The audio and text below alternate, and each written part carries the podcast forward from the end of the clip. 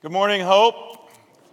Welcome to worship. Uh, those of you here in West Des Moines and those watching at our other campuses around central Iowa, uh, very warm welcome to all of you. Thanks for uh, coming out to celebrate the 500th anniversary of the Reformation today. Whether you know that you came out to do that or not, that's part of what we're going to do here today.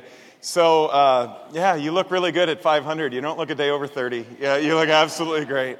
Uh, that that clip really leads to a question. That clip from the critically acclaimed and award winning TV series called The Crown, which my wife started watching and then she got me to watch it um, because I married up. And when we sat down to watch it together, I'm not embarrassed to say I got completely hooked. Nothing blows up, which is my usual kind of genre of movies that I would prefer to watch.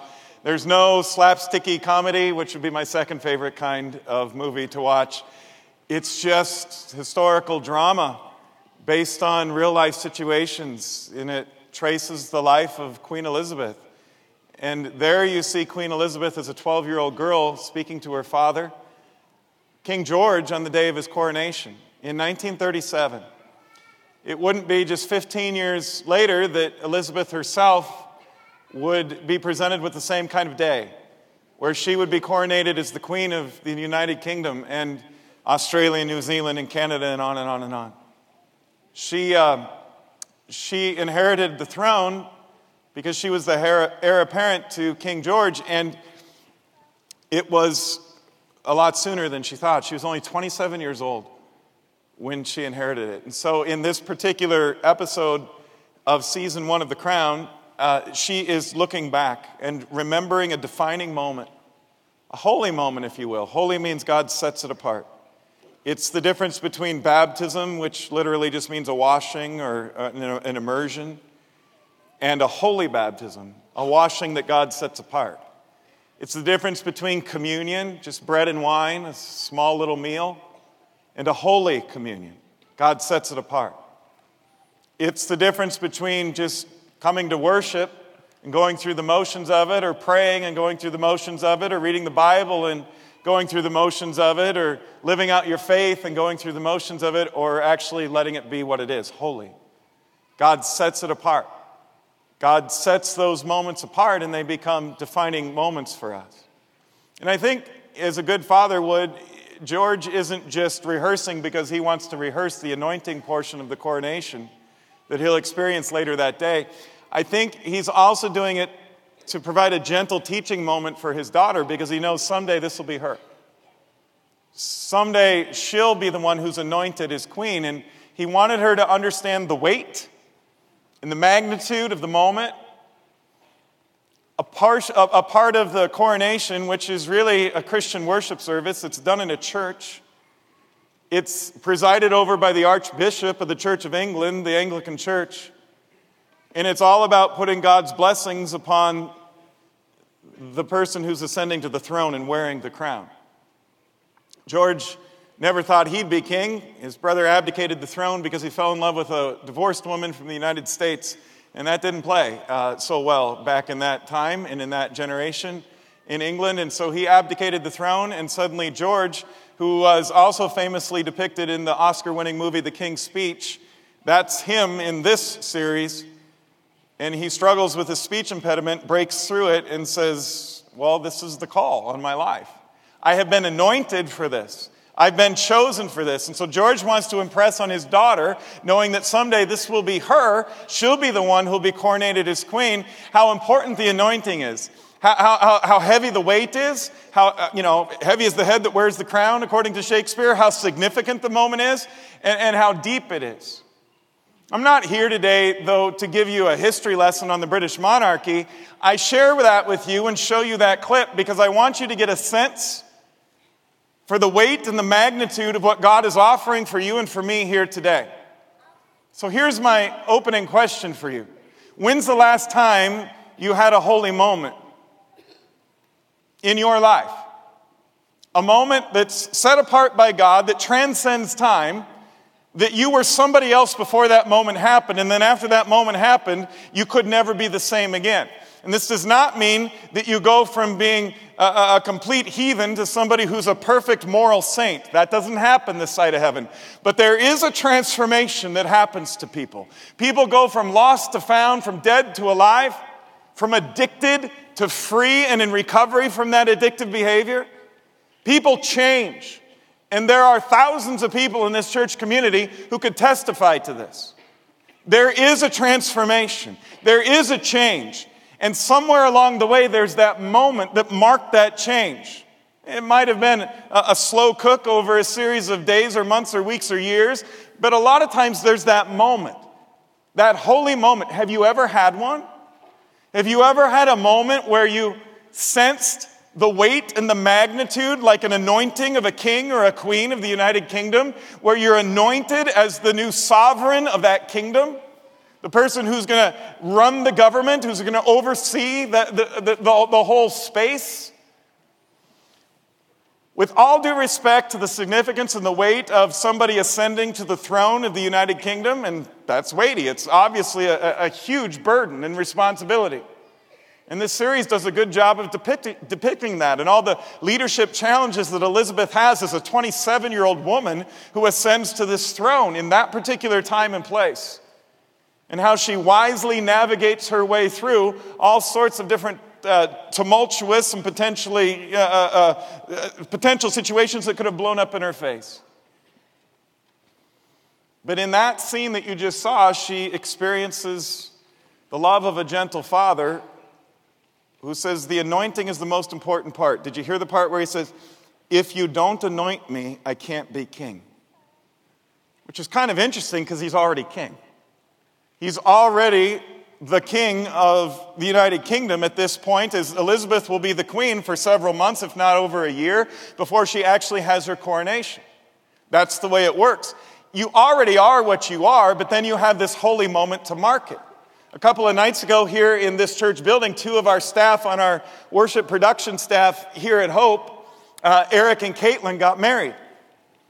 And that's a great story because they met and fell in love here on staff. I mean, it happens. It's crazy, right? Love is in the air. What's really fun about this story is that Eric, when he first got hired, first of all, he looked like he was eight years old. Yeah, he's just this young, happy, good, great guy. Everybody loves Eric. And Eric was been on our staff for a long time. And he's, he's, uh, he would show up, and he's incredibly good at his job, but he'd show up and he always wore a hat, kind of a grubby hat. It was sort of his look and he would always wear clothes that didn't quite go, and he would just sort of show up, and that was Eric. Suddenly, and I'm not talking over a long period of time, I'm saying in one day, that completely changed, and it was the day we hired Caitlin. Suddenly, Eric's wearing product in his hair. And he's not wearing hats. And his clothes look good. I mean, he's got fashion tips for the rest of us, and he's showing us kind of how to do it. Because he's courting this woman, this young woman. He's wooing her, he, he's, he's winning her love. Well done, young man. Well done. Well, they've been in love for quite a while now. But they didn't mark it with the wedding until this last Friday night. As Pastor Jeremy presided over the wedding and said, I now pronounce you husband and wife. That was the holy moment, right? That was the moment. It's, it's not like at that moment they fell in love.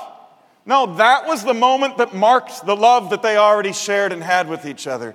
Where they, that's what a wedding is. You're publicly declaring to the rest of the world, we are it for each other. We're a couple. We're faithful to each other. What God has joined together, let nobody get in between us. This, and that's the way the church and the community and the world around it should see it. This is a marriage, and, and so we support that and we lift that up and we encourage that. That's what happens at a coronation of a king or a queen. They're already the king or the queen.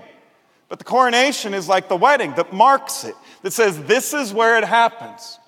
And the archbishop takes the anointing oil and places it on the hands uh, uh, of King George in this case and Queen Elizabeth 15 years later in 1952 when she becomes queen, but doesn't just carelessly slop some oil on the hands and then on the breastbone representing the heart, and then on the forehead, representing the mind hands, heart, and mind. But each time, it's very carefully drawn as a cross the cross of Jesus Christ. Everything to do with the coronation of a king or queen in the United Kingdom is Christ centered. It all has to do with Scripture. That's where this whole anointing language comes from. That King George says to his daughter Elizabeth, because he loves her, this is the most important part. So important that when the BBC broadcast Queen Elizabeth's coronation live for the whole world to see back in 1952, they had to shut the cameras off for the anointing. You can check me out on this. You can Google this, hopefully not during the sermon, but when you go home. You can watch the rest of the entire coronation on YouTube. Why you'd want to, I don't know, but you could watch the whole thing. Do you know the part you can't see because it doesn't exist? The anointing. As you get to that part, you hear the narrator say, and now the anointing, and now the anointing. And then it just breaks forward 10 or 15 minutes, and they move on to the next thing. Too sacred, too heavy, too big, bigger than us to be filmed and broadcast on TV. When's the last time you had a holy moment with God like that? Where your understanding of God wasn't just calculated and thought about and considered in your mind, but it was something you felt in your heart, an experience of God. Where does this anointing language comes from? It comes from Ephesians chapter 1, among other places. Let's read this together at all, all the campuses that are watching right now, or even if you're watching online, Uh, or uh, you're at a hockey tournament, your whole hockey team is watching right now down in Dallas. I know you're watching. Let's watch this together. When you believed, you were marked in Christ with a seal, the promised Holy Spirit. When you believed at that moment, you're marked with this seal the promise of the Holy Spirit. With all due respect to what happens to Queen Elizabeth or King George or anybody else who's coronated and crowned as a king, what you can receive here today in God's house is more. We're talking about the one who is the King of all kings and the Lord of all lords, offering you the gift of his kingdom. What do the scriptures say? Have no fear, little flock, for it is your Father's good pleasure to give you the kingdom. The kingdom of God is yours. The door has been broken open through the death and resurrection of Jesus Christ. And if Jesus didn't, didn't do that for us, we're not getting in. There is no hope for us to get into God's kingdom apart from the sacrifice of Jesus' death and his resurrection. When's the last time that wasn't just religious language that bounced around the walls of a church building for you and you actually opened your heart and soaked in that for a while? and you allowed it to be what it is, with all of its weight, with all of its majesty and its holiness, with all of its significance. When's the last time you allowed God to be who God is? I'm not talking about creating, uh, imagining something that isn't. I'm talking about putting your faith in the foundation of God's Word and the promises that come to us through His living Word that say, This is what happens when you come to faith. You get marked with a seal. Here's the Greek word for seal in the New Testament of Ephesians 1 it's esphragisthete. And it connects us to the fact that kings and queens back in the time, uh, in biblical times, had signet rings. And they would uh, uh, declare something, a, a, a, royal decree, and put it on, on a scroll. It would be recorded, and then there'd be wax that would seal it, and the king or the queen, taking the symbol of the kingdom that was on his or her signet ring, would impress the seal of the kingdom on the wax. And the only one who had access to this ring was the king or the queen. It's not like there were replicas all over that people could wear. Only the king or the queen had this, it was the signature uh, uh, of the sovereign of that kingdom to say, This comes from the highest level of government authority. This comes from the queen or from the king. This is my signature. This is my seal that I put. That's all implied here in this Greek word. This is my seal that I put and I press upon this decree, this word.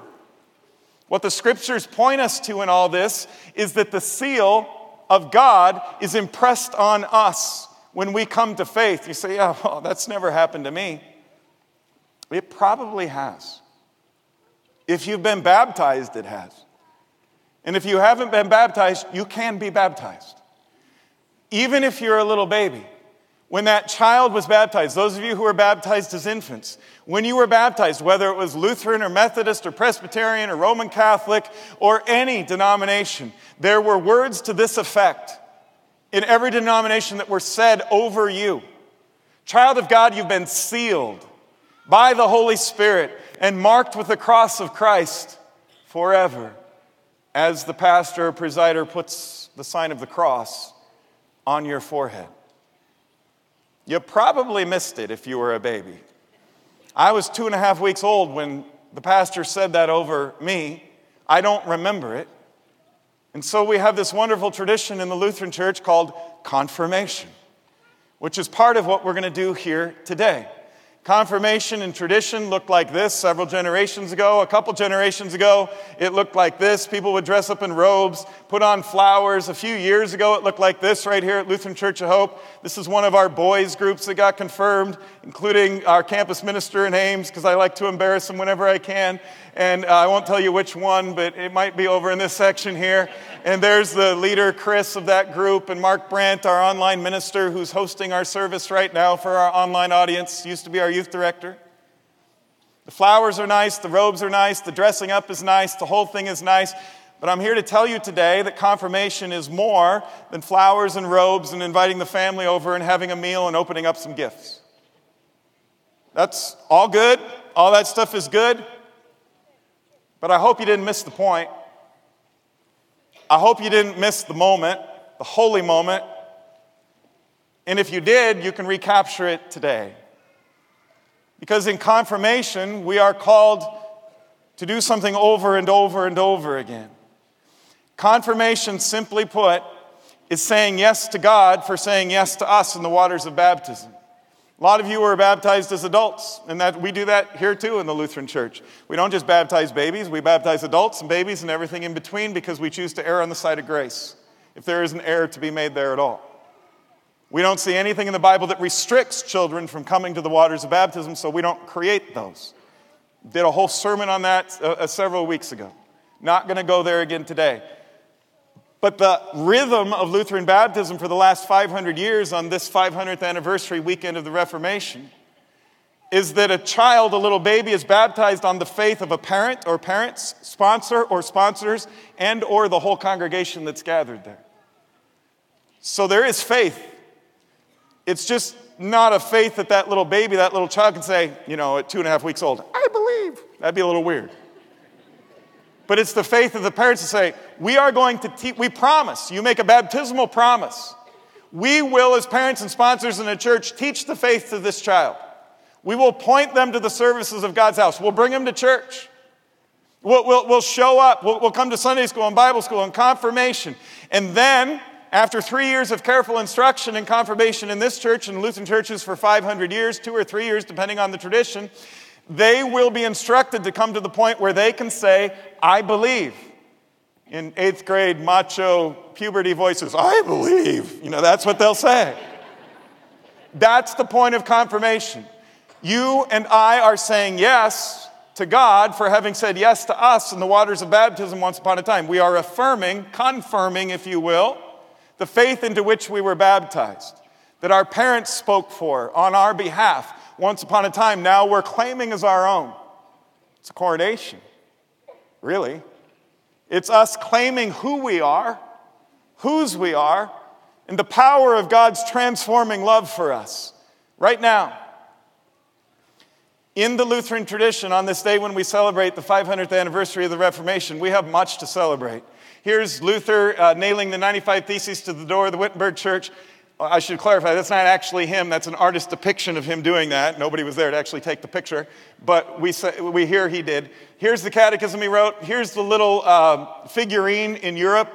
There are these little figurines in Europe. Uh, I'm drawing a blank on what they're called, but they're all the rage. They're like the number one toy. They're, they're, they're just like wildfire and have been like this for decades. And if you've lived any time in Europe, you've probably seen them. This is the Martin Luther little three inch figurine, and as of this week, it became the number one best selling figurine in the history of this toy making company. Oh, Luther's a way bigger deal than you think. And you're a way, and if you want to see a, a better version of this than just a picture on a screen, Pastor Richard actually has one in his office because he's just worldly like that.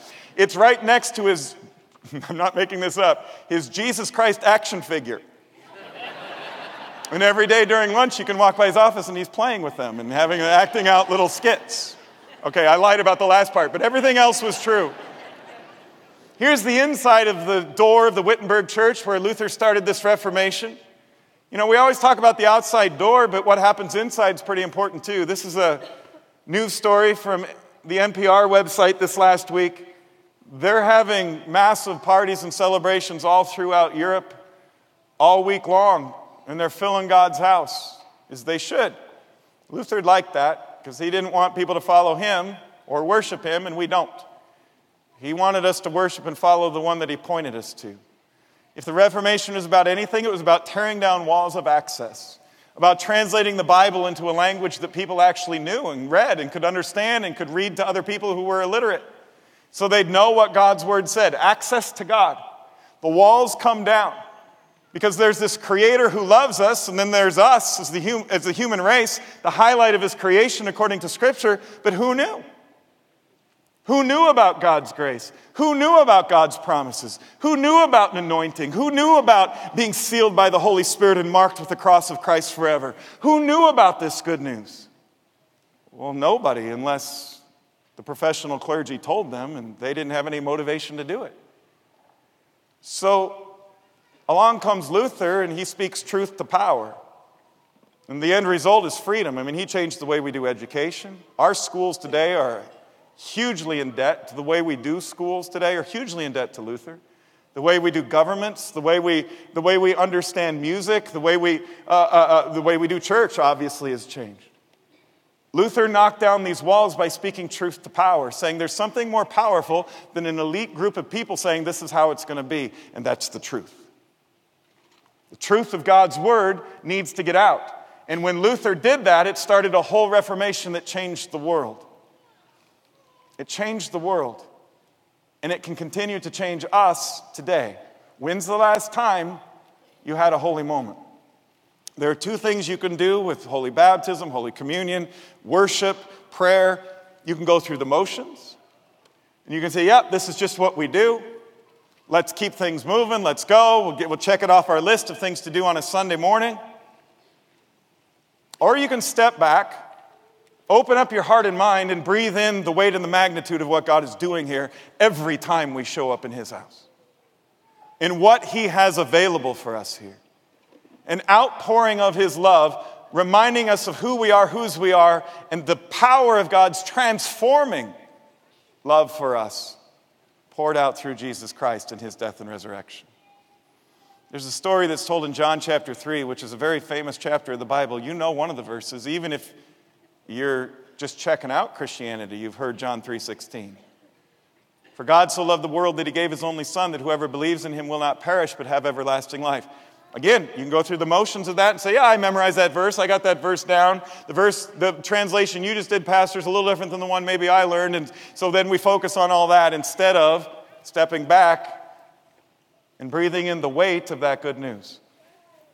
There's a God who loves you and the whole world and gave his son for you to die for you and for me, so that if we just believe in him, we aren't going to die, but we're going to have everlasting life.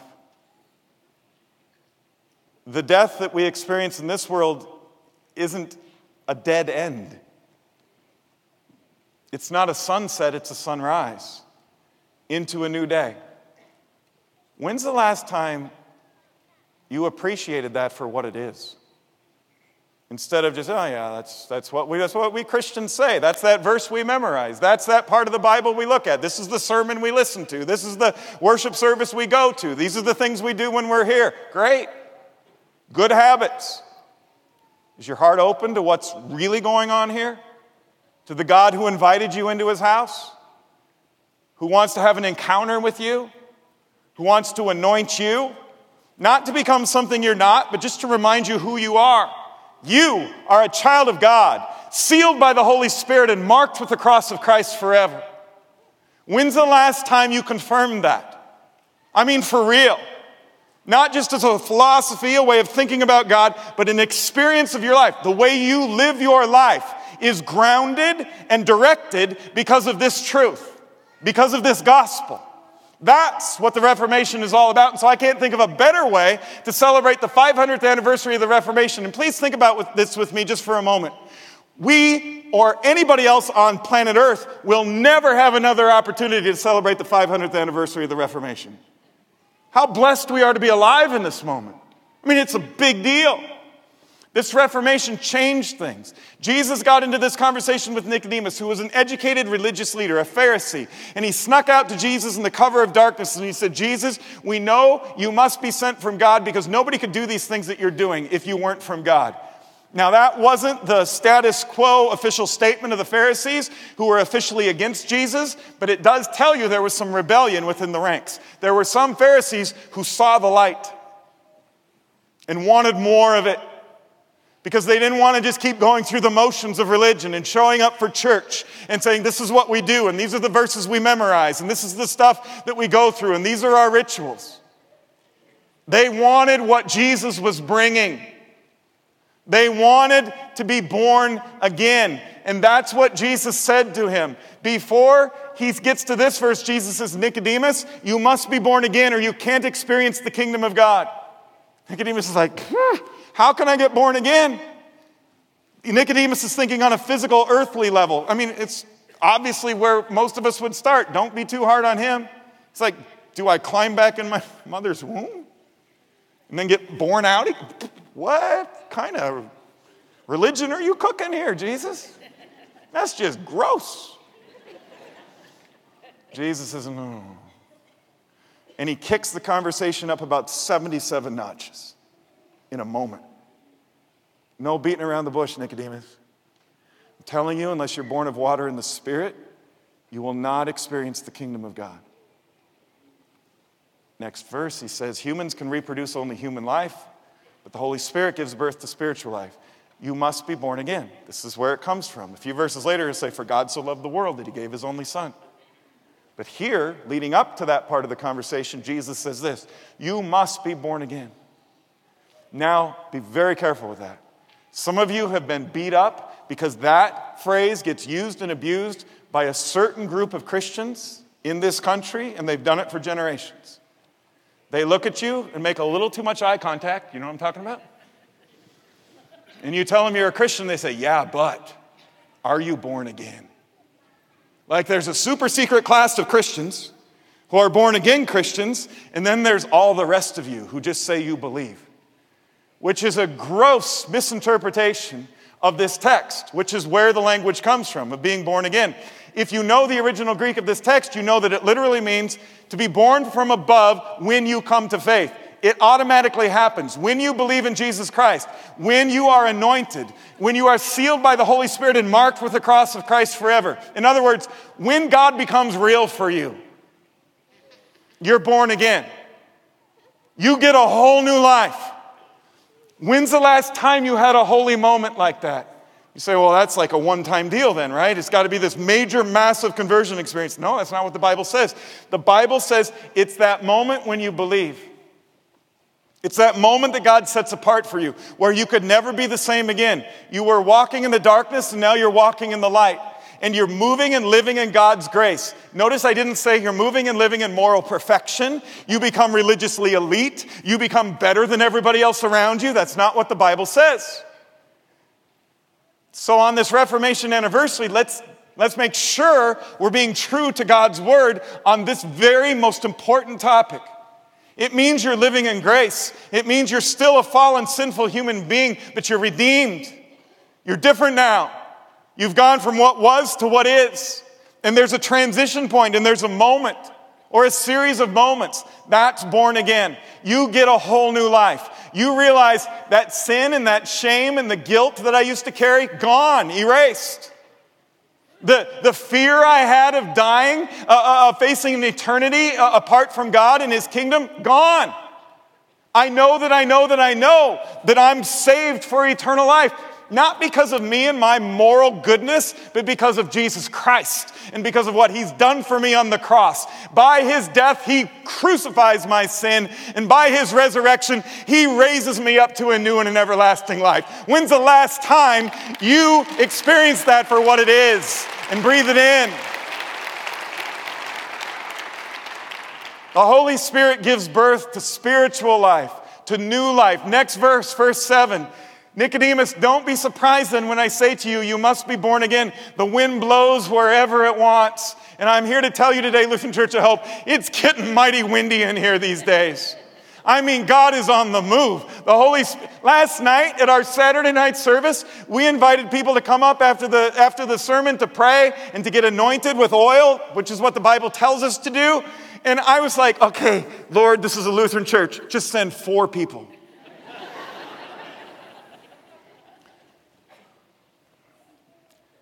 And I can't tell because I got real busy real fast. But whenever I looked up, I saw a line that went all the way back to the doors.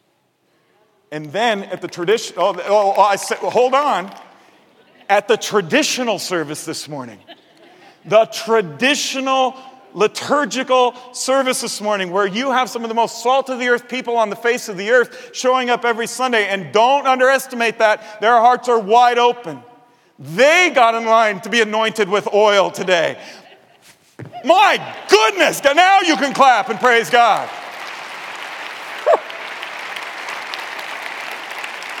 I'm pretty sure that's the first time I ever jumped in a sermon. And it will probably be the last. But it's getting windy in here. You say, yeah, but okay, so we're marked in baptism. We confirm it either in eighth grade or whenever, and we can do it again and again and again. Get born again and again and again. Right, that's what the Bible says. But what's with this anointing oil stuff? That doesn't sound very Lutheran. Let me teach you something. Some of you have been around for more than three months, already know this. If you're new, I want to teach this to you. If it's in the Bible, it's Lutheran. Let's say that all together at all the campuses. If it's in the Bible, it's Lutheran. Say it again. If it's in the Bible, it's Lutheran. Some of you don't care if it's Lutheran because you don't think of yourself as Lutheran, and that's fine too. But some of you do. You're like, I don't think we can do the oil thing. Can we? Because I grew up in a Lutheran church and nobody ever mentioned oil. They should have, because it's all over the Bible. Doesn't you, you you're going to have a hard time reading through the Bible as you read through it. If you've read through it, you know this, without encountering story after story after story, verse after verse after verse that talks about getting anointed with holy oil. Psalm 23, have you heard of it? the Lord is my shepherd, I shall not be in want. Do you remember a few verses later? You honor me by, let's read it all together, all campuses, anointing my head with oil. My cup overflows with blessings. When's the last time? Your cup overflowed with blessings. Not just, yeah, I memorized that. I've got that psalm down cold. Yeah, but are you experiencing it? Are you living it out? Is it your reality? Because it's here for you today, as it is every time you walk into God's house. This is one of 10 that I'm going to highlight. There are dozens. Let's hit them quick. Next psalm, Psalm 92. You, Lord, have made me as strong as a wild ox. You've anointed me with the finest oil. Psalm 133. Harmony is as precious as the anointing oil that was poured over Perry Ross's head, that ran down his beard and onto the border. Oh, sorry, Aaron's head, that on the border of his robe. It overflows. It's an abundance of God's love being poured out for you. That's what it means to be filled by the Holy Spirit to be sealed by the Holy Spirit and marked with the cross of Christ. To be sealed by the Spirit means to know that you know that God loves you. There is a God and He loves you. And it's not just, yes, I agree. It's your experience, it's what you actually feel in the moment. When's the last time you had a holy moment like that? Because it's here for you, not because I say so, because God's word promises. This is what children of God get to experience. Not just someday when they die and get to heaven, right now in this fallen, messed up world. My anointing oil for you. Next verse.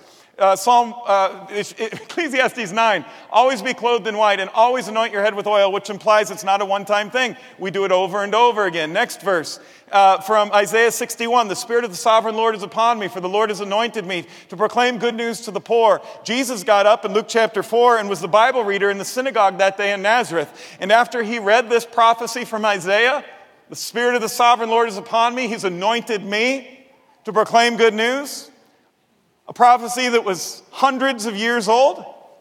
Jesus rolled up the scroll, put it back, looked out at the congregation, and said, Today in your presence, this prophecy has been fulfilled, and I'm it.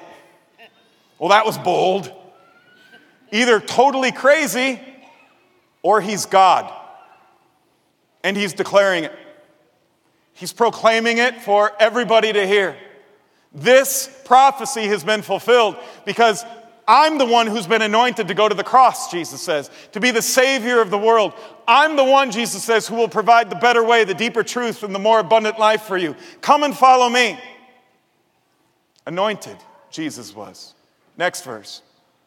Mark 6 talks about using anointing oil to heal. James chapter 5 does the same thing. Next verse. Uh, in 1 Samuel, a king is anointed, King David. Samuel took the flask and poured it over David's head. Jehu the king is anointed in 2 Kings 9. In 2 Corinthians chapter 1, let's read this last one together. God has set his seal of ownership on us and put his spirit in our hearts, guaranteeing what is to come. It's getting oily in here too, not just windy. God is pouring out his spirit for you as we confirm our faith. When's the last time you experienced a holy moment where you knew that you knew that God loved you? There is a God and He loves you.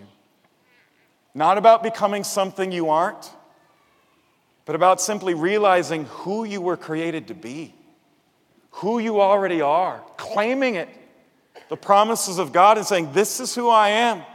And the anointing oil is, a, it's not magic. It's not oil in and of itself is going to do this any more than the water of baptism or the bread and the wine of communion or, or super special prayers are going to do anything or handkerchiefs are going to do anything. It's the promise of God. It's God's word who says, This is what I do for children of God. I, I pour out the oil so their cup runneth over. I give them a blessing. Have you ever? Have you ever experienced a blessing like that? That's how we're going to wrap up the service now. To give you an opportunity to confirm your faith and to do what confirmation is supposed to be, which is more than dressing up in robes and putting flowers on and going through some traditions. It's supposed to be us declaring this is what we believe. And when we come to faith, as Jesus said to Nicodemus, and when you declare it, well, that's where new life begins. Romans 10, verse 9, if I have three favorite verses, this is in the top three. Because it summarizes this gospel, the good news. If you openly declare that Jesus is Lord, which I'm going to invite you to do here by confirming your faith publicly, it's like a wedding between you and God.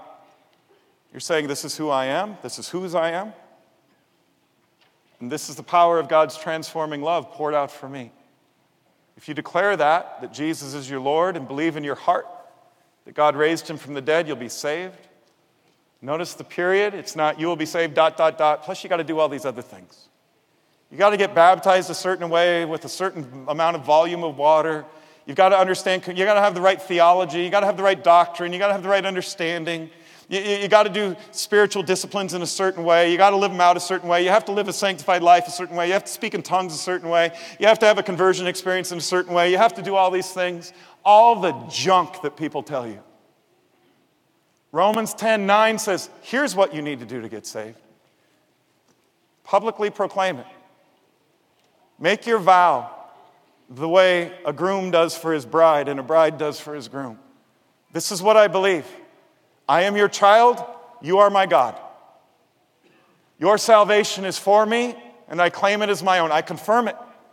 This faith into which I was baptized, perhaps for a lot of you, once upon a time as a little baby, that you don't even remember it, you now confirm and make your own.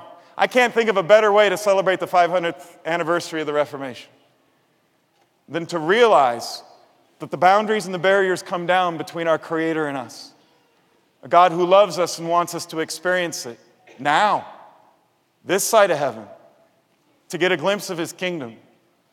As we prepare for this, I want you to watch one more scene, brilliantly and beautifully put together scene of the anointing of Queen Elizabeth. Remember, I said earlier, the BBC, which was covering the whole coronation of Queen Elizabeth in 1952 when she's 27 years old. 20, 27 years old. Given the weight of this responsibility. Well, the BBC couldn't broadcast it. It's too holy, it's too heavy, it's too sacred. This is not for the public airwaves. So there were just a few eyewitnesses who were in the room. The people who made this TV series interviewed those who are still alive and asked them, What did Queen Elizabeth look like? What was the expression on her face? What did the Archbishop do? How did it go? And they put it together and put together this scene. As you watch this, I want you to pay particular attention to the inspiration in the room. the weight of the moment is so heavy, the Archbishop can barely get the words out sometimes. I know how he feels. And at the same time, Elizabeth being anointed as queen is answering the call with strength and inspiration. And you can see it in her eyes. You can see it in the way she responds.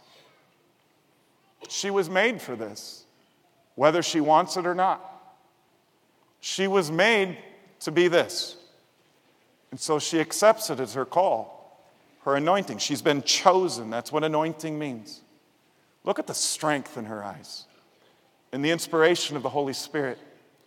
And then as you watch that, consider this. What God is offering you and me here today at the end of this service, it's way heavier. It's way bigger. It's way more significant. It lasts forever, it never ends.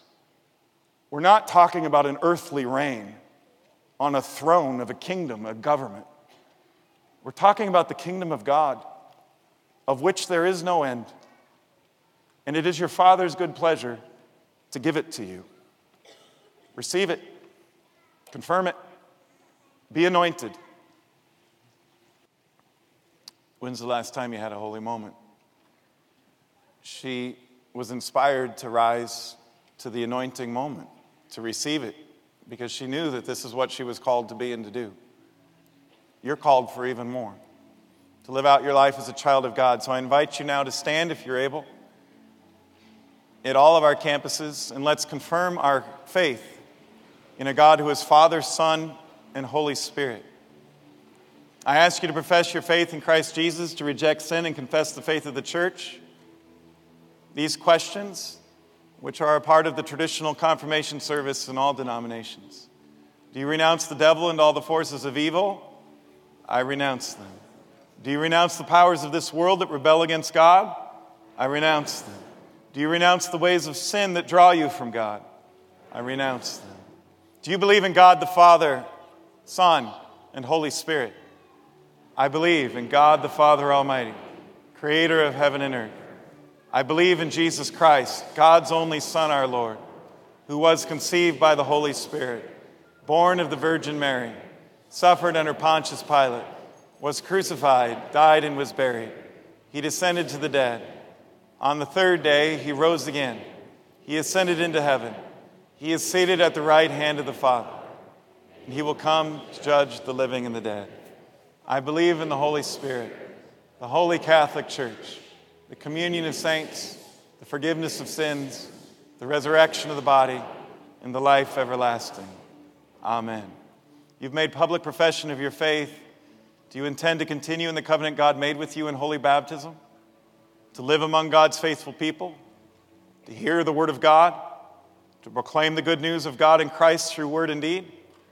To serve all people? following the example of Jesus and to strive for justice and peace in all the earth? I do. And I ask God to help and guide me. Father in heaven, for Jesus' sake, stir up in all who stand before you now in faith with the gift of your Holy Spirit. Confirm their faith, guide their lives, empower them in their serving, give them patience in suffering, and bring them to everlasting life. And all God's people said, Amen. You've confirmed your faith. Here at the West Des Moines campus, we have these confirmation crosses we give out, and you can grab one of these on the way out too, just to mark it.